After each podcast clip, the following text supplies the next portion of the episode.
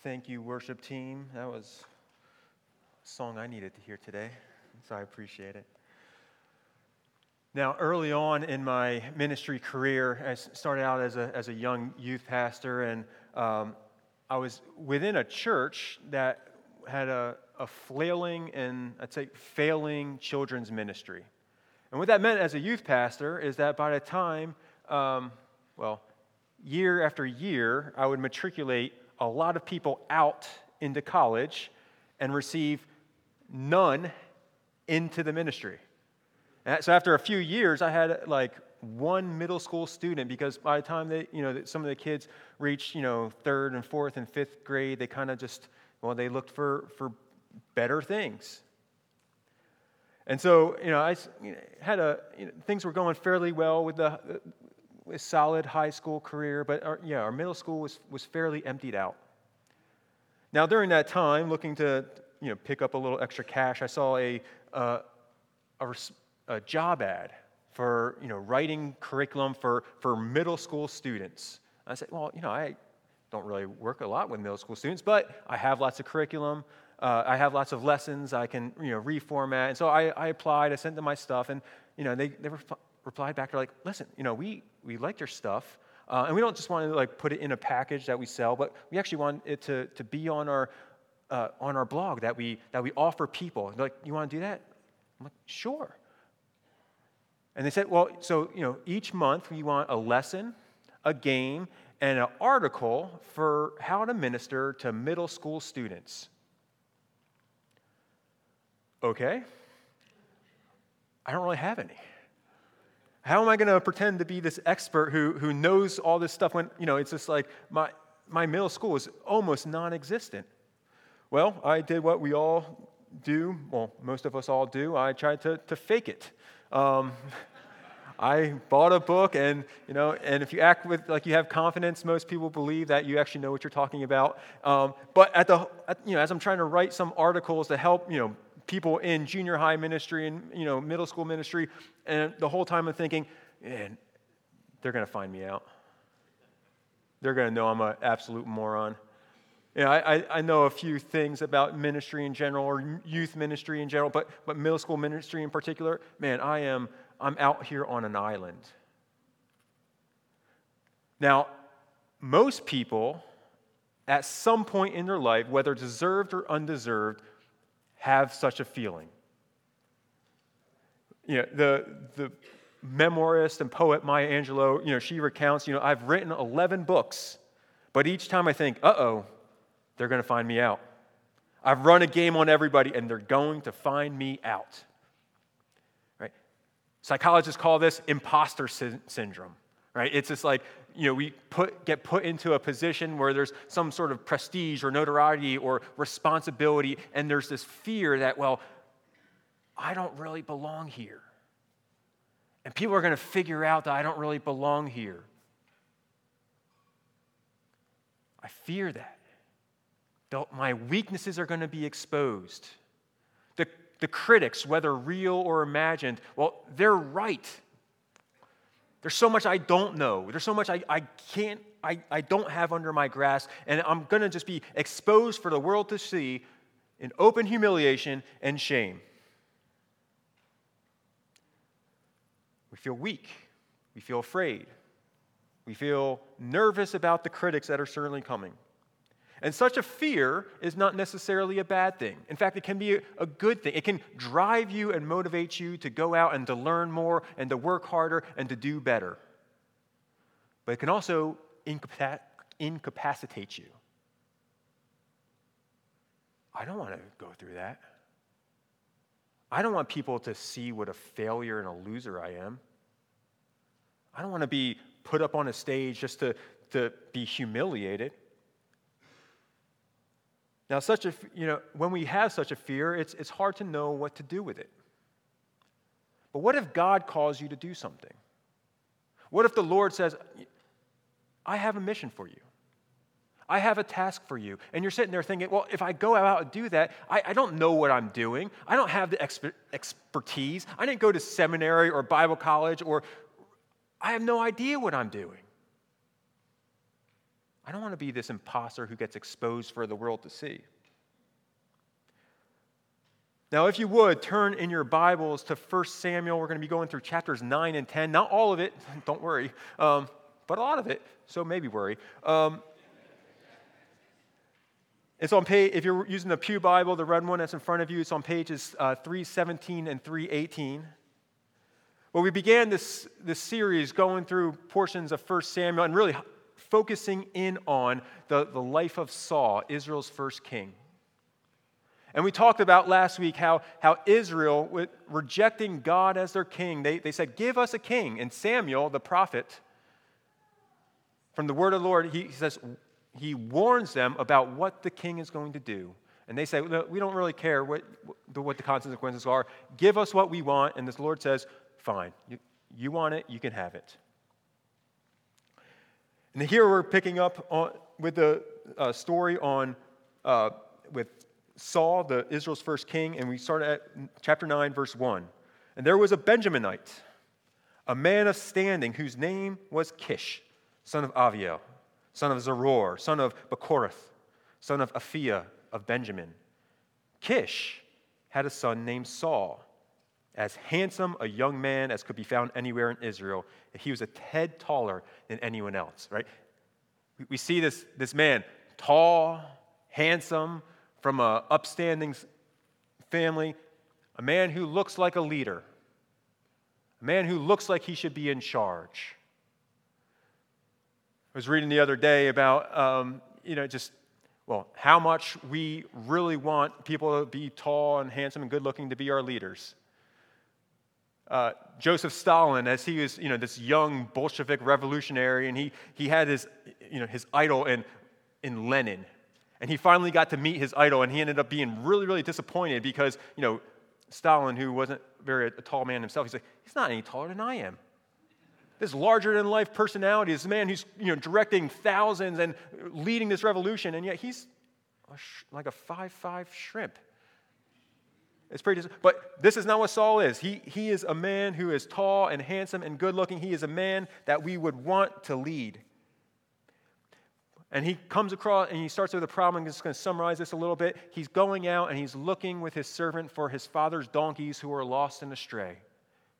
For three days, they're, they're scouring about the, the land looking for these lost donkeys. And finally, his, his servant says, Listen, there's a, there's a seer, there's a prophet nearby. Somebody who the word of God comes to. Let's maybe go and, and check out and see what, what he has to say. Maybe he can tell us where these donkeys are. That prophet Samuel, he had just been informed by the Lord that hey, there's a man named Saul who's coming, and he's going to be the, the ruler of my people. And so, what do we see in uh, verse, verse 20b? He says, This is Samuel speaking to Saul, and he says, To whom is all the desire of Israel turned, if not to you and your whole family line? As Saul answered, But am I not a Benjaminite? From the smallest tribe in Israel? And is not my clan the least of all the clans of the tribe of Benjamin? Why would you say such a thing to me? Right? He said, Listen, I'm, I'm from a small pond. I'm not the man that I'm not the man who's of the big clan of the you know of, of the big city of the you know the, the big people who can command the thousands. I'm from a small dinky tribe and the smallest dinky clan within that tribe, why would you choose me? But the Lord had chosen him. So we keep reading uh, chapter 10, verse 1. And then Samuel, he took a flask of olive oil and he poured it on Saul's head. He kissed him, saying, Has not the Lord anointed you ruler over his inheritance? When you leave me today, you're going to meet two men near Rachel's tomb at Zelzah on the border of Benjamin. And they're going to say to you, Hey, the donkeys that you set out to look for have been found. And now your father has stopped thinking about them and is worried about you. He is asking, What shall I do about my son? Then, verse 3, you'll go on from there and you'll reach the great tree of Tabor. Three men going up to worship God at Bethel will meet you there. One carrying three young goats, another three loaves of bread, and another skin of wine. And they're going to greet you and offer you two loaves of bread, which you will accept from them. After that, verse 5, you'll go to Gibeah of God, where there's a Philistine outpost, and you will approach the town, and you'll meet a procession of prophets coming down from the high place with lyres, timbrels, pipes, and harps being played before them, and they'll be prophesying. And the Spirit of the Lord will come powerfully upon you, and you will prophesy with them. And you'll be changed into another person. And once these signs are fulfilled, do whatever your hand finds you to do, for God is with you.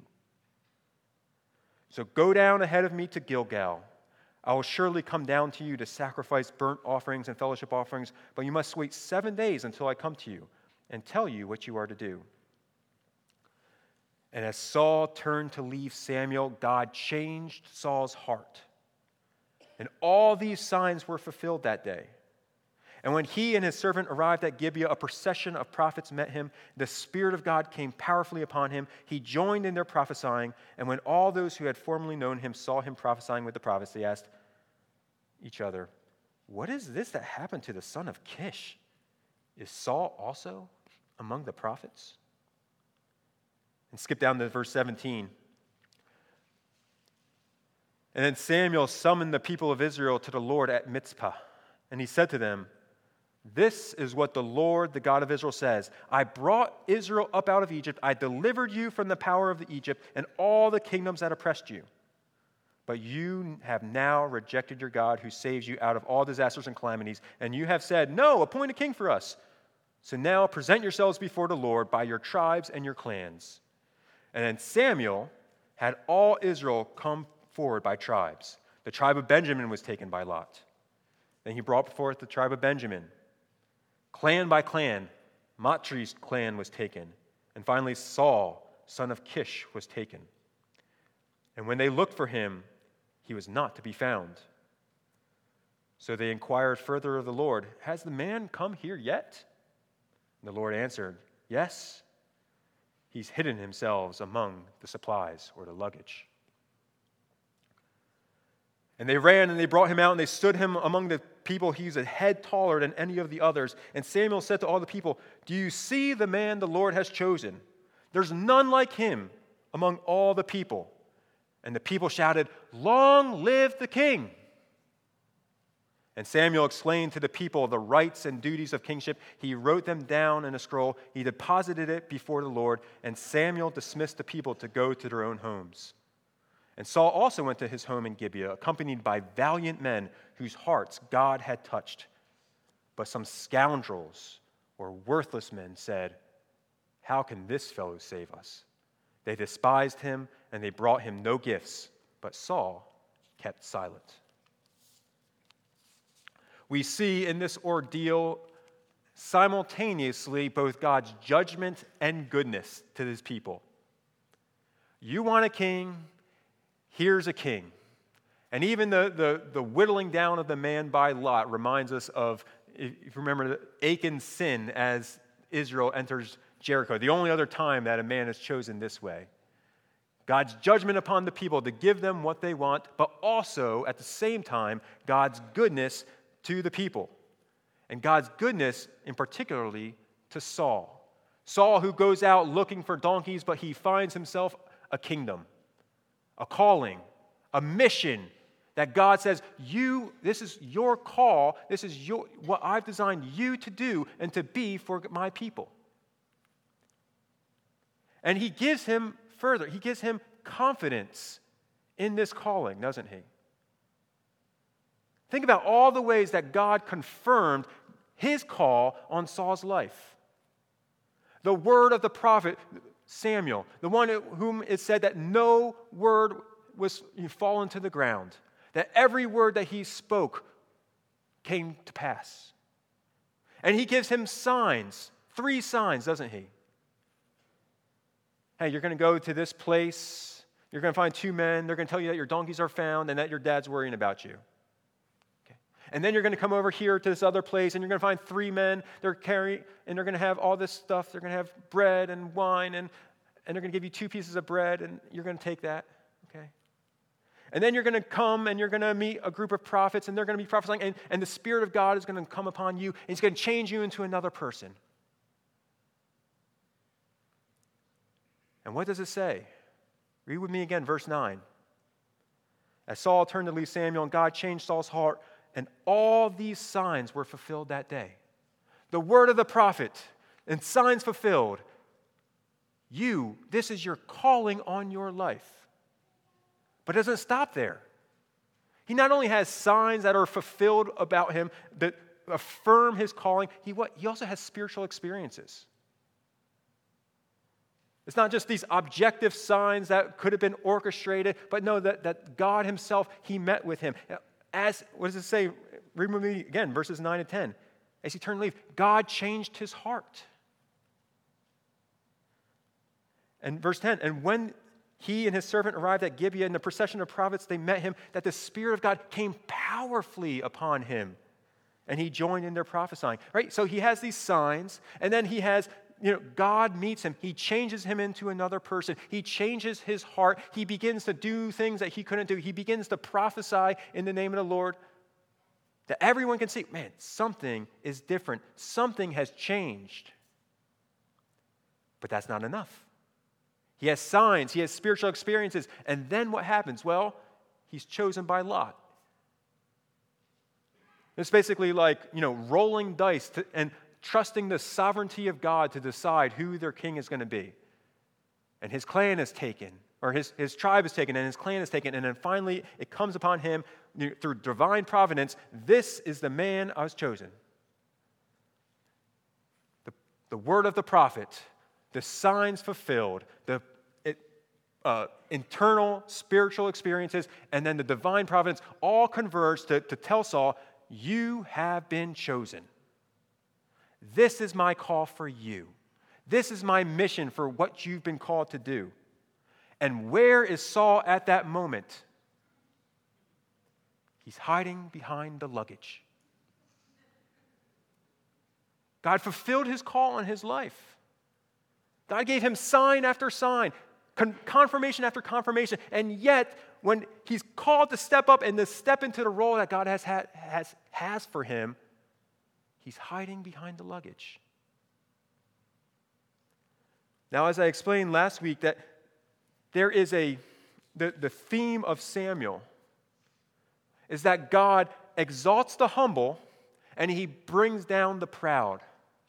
But what we don't want to begin to thinking is that what we see in Saul's life here is in any way real or true humility. That's in any way connected to a, adequate understanding of, of how we stand before God and what it means to have a humble heart before Him. C.S. Lewis famously you know, talked about how now humans have been brought up to think that humility means that pretty women trying to believe that they're ugly or clever men trying to believe that they're fools. But ultimately, what that does is just make you revolve and constantly think about yourself and your own inadequacies or weaknesses or trying to make yourself seem like, like you're weak. But humility is not rejecting the gifts or the calling that God has on your life, no matter how grand or grandiose they are. Humility is putting those in proper perspective that they are God's gifts for God's purposes, for God's glory. And God has called Saul into this great mission, but he's nowhere to be found. Real humility does not reject God's calling when it seems great or grand, or reject God's gifts when they seem that they're spectacular. Real humility just puts them in perspective that they are a part of God's story for God's glory. And when we have real humility, we persevere, we trust God to persevere through our fears. You know, that, that temptation to you know, believe that I'm just an imposter. I'm too weak. I'm not able to do the task that God has called me to do. Now, I haven't watched much of it, but there's a, you know, there are fans of the British show Doctor Who. Um, I see a couple head nods, and I, again, I've only watched a couple episodes, but, but in Doctor Who, there's this thing called the TARDIS, which it's a you know, a British police phone box. It's like the size of a phone booth. But as they step in, they don't just step into like a phone booth, it becomes this like huge spaceship inside that can travel through space and time. It's weird, I know. And what they, what they remark is like, you know, this, this TARDIS, this thing, is it's bigger on the inside than it is on the outside. And that defies our explanation. I haven't watched enough of it to know if they ever really explain how that is that, you know, something can be bigger on the inside than the outside, but, but it's part of the thing. But the Christian leader is one who's bigger on the inside than the outside. One whose, whose heart is rightly developed in character and righteousness and holiness and, and humility more so than their outside appearances. And while Saul, to steal a phrase from another pastor, Saul may be head and shoulders above the rest of Israel, but he's in over his head from the beginning.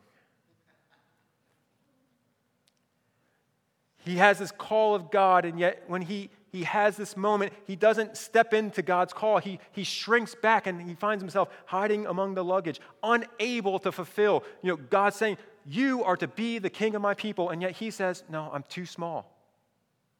I'm too small. And that's not humility. Real humility trusts the God who sends you more than the gifts that he's given you. And when God has sent him, God has sent him. When God has called him, God has called him. And when God confirms his calling, it's a shameful thing to be hiding among the luggage. Now, real humility trusts God to persevere through fear, but real humility trusts God to persevere through weakness. It's so easy when God calls you to something great and grand, something that seems beyond yourself and beyond your ability to say, No, I, I can't do that. I'm too small. I'm too weak. I have too many inadequacies. But ultimately, God's use of us, God's use of Saul, God's use of you, is not because that you or he is so great and so confident and so able to fulfill his task, but we serve a God who wants to make his power perfect through weakness, through inadequacies. And this is, this is why what Saul here, it's, it's a foreshadowing of what's to come, the pride that's going to be his downfall, because it's the same side of the, it's a different side of the same coin. It's not this overconfidence, oh, I can do everything kind of pride. No, it's this self absorption pride that says, I'm going to rise and fall based upon my own competencies, my own ability, and obviously I can't do what God has called me to do. This too is pride. And despite all the signs, despite all the call, he shrinks from the moment. Now, as a church, we are, we are going to begin to, to develop and, and move into like developing more relaunching small groups. And many of you will receive an email this week to try to understand your interest and your willingness to participate. Um, now, one of the best small groups that I've ever seen was one that my wife started several years ago. And as she's home, you know, taking care of kids who are getting over a stomach bug, I'm going to go ahead and take this opportunity to brag on her, but don't tell her. It's our little secret.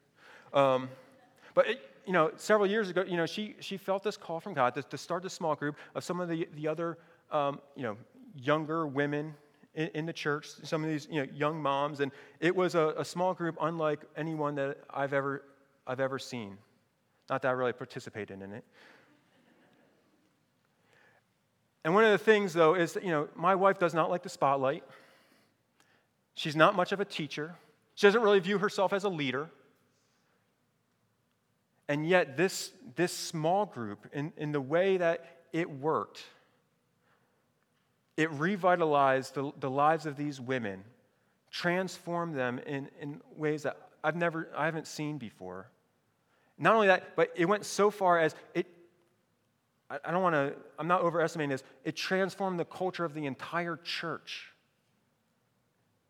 through this, this little group of, of women who, who became so connected, where, where the, the culture of the church just began exploding with this you know, sense of family that wasn't there before. This, all this happened, and you know, as she was, as we were planning to leave, and she was looking to, to have you know, a new leader to kind of step in and, and to, to take over what was started. And she, she, you know, no one really wanted to step up. Everyone kind of felt inadequate. And the Lord put this other woman on her heart. And he's like, asked her about it, and this woman, kind of uh, beaten down by life a little bit, felt way too inadequate. She's like, I, I can't do that.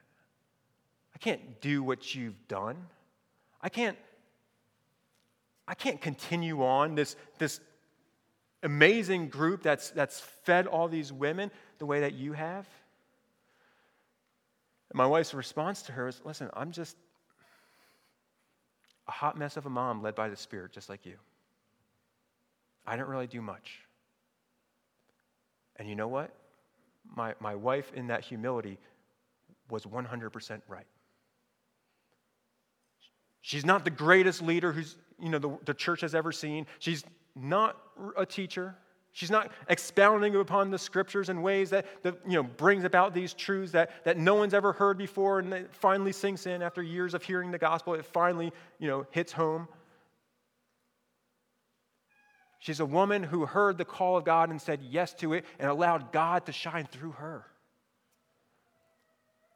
She understood her weaknesses, and when, and when she takes a step back and sees the, the fruit that God produced, the fruit in these women's lives, the fruit in the, the church's lives, it's not, oh, I've done all these things. It's, no, in my weakness, that God has done all these things, that God has made himself strong in my weaknesses. It wasn't because of her cleverness. It wasn't because she stumbled upon the new way that's going to revolutionize small groups. No, it's because that in this time, with this place, with these women, that she had the call, that she said yes, and that God transformed his people and his church through it. Because his glory, his power is not made perfect in our competencies. His power is not made perfect in our cleverness in our strength. No, his power is made perfect in what? Our weaknesses, our inabilities. That God puts on display his might and his power. And isn't that a good thing for the people of God? This very thing that Saul did not understand that when God has chosen you, well, God has chosen you, not because you're so great, but because He is so great. And isn't that a good thing for the people of God?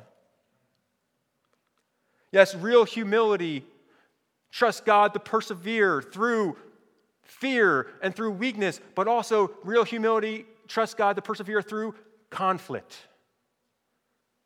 Perhaps one of the more uh, bizarre passages in this thing is, is right there at the end. Read with me again, verses 26 to 27.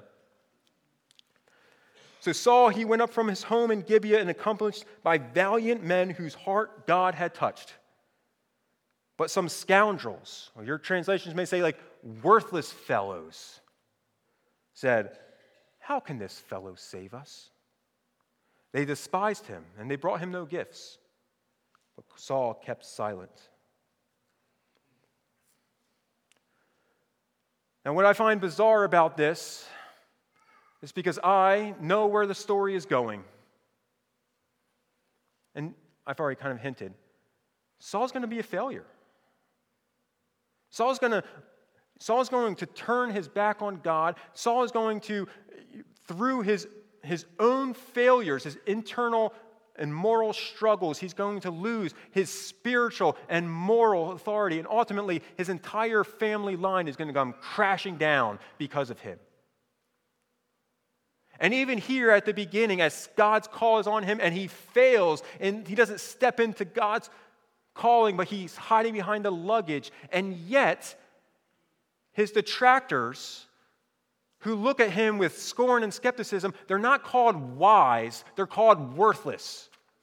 They're not praised for their ability to see through the superficiality of his height and good lookingness. No, they're called scoundrels. Because they too are viewing the things like Saul is that the Savior of God's people is going to be dependent upon the competencies of the one that God has chosen rather than the power of the God who has chosen him. And God gives him these signs that, as the critics are naysaying him, and they may in some ways be right, and yet Saul is called to persevere through. Because as God has called him, God has called him. And this is not to say that as God calls you, that you should do so independently from the, the body to be able to speak into your life or, or apart from the work of the church to affirm God's calling on your life. Yet, the true call of God is often going to be met with criticism on people who are going to look at you with scorn and, scorn and contempt and see your, your flaws pasted as if they were on a billboard, and yet God has called you. In the midst of your failures, in the midst of your weaknesses, in the midst of your fears, that the call of God for the people of God, it is, it is a, the chance and opportunity for God to put his power and might on display for the world to see. Now, there's a da- danger in preaching a, mi- a message such as this. Too often, the ones who hear it are those who are already perhaps more self assured than they ought to be and say, Yeah, God's called me. But this is a message not necessarily for them. This is a message for those who are unsure, who, are, who, are, who feel a, a call and a burden of God to, to be a part of a ministry, and yet you feel too small, too weak, too helpless to actually do anything that would be worthwhile. Those blinded and overcome by their own seeming inadequacies, that I can't be a part of that. I'm too small. And I don't necessarily know what God's mission, his calling for your life is. Not in a specific way, but I do know in a general way a mission in which God has conscripted you, O beloved of God. A mission that does seem too big. A calling, or should I say, a commission for his people in this time and in this place. To go into the world and to share the gospel. And like Saul, you have been called on this mission. And like Saul, you have been changed into a different person. Like Saul, you have been given a new heart. And like Saul, it is not your, this mission is not dependent upon your own seeming abilities or inabilities, but it's dependent upon the power of God who sends you, the Christ who compels you to go to preach Him to the ends of the earth. What does Jesus say in the Great Commission? He doesn't say, All authority in heaven and earth has been given to you. No, he says, All authority in heaven and earth has been given to what? Me. Therefore, you go and make disciples of all the nations. Therefore, you go and fulfill my mission for the world. Why? Because I'm going to be with you, even to the end of the age. And we receive this message not from a prophet, we see, receive this message from the Lord Jesus Christ Himself.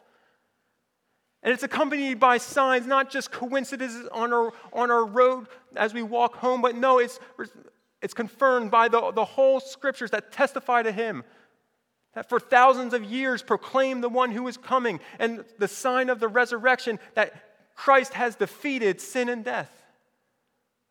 We haven't received less than Saul.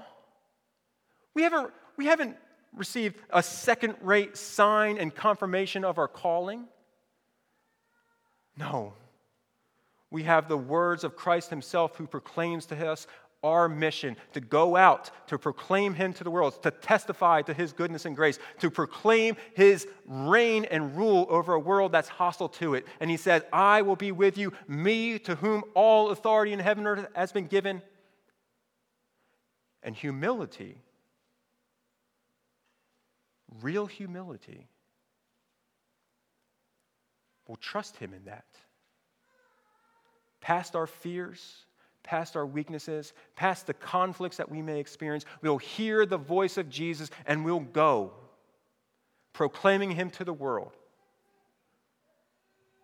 And we will see Him at work. And beloved, as, as we go forward from this place, go in the might, in the power, and the presence of Jesus, that His power will be made perfect in your weakness. With that, I want to invite up the, the worship team as we prepare to sing this final song. Kind Father, come, Lord Jesus, among your people here today. Confirm and renew your calling upon your people. Lord, we ask that in the midst of our fears, and of our weaknesses, in our conflict, that you would make your name great. That you would exalt yourself, Father, Son, and Holy Spirit. And that you who have called us, these people, we who, who have no standing, some of us who, who seem to have no wisdom or no gifts or, or nothing that makes us seem seemingly special. Yet these are the people that, who most put on, on display your power and your grace. So come, Lord, give your people a heart of humility to rightly view ourselves and our calling in light of what you have accomplished through your Son and by your Spirit. Glorify your name through us, we pray, in the wonderful and the powerful name of Jesus. Amen.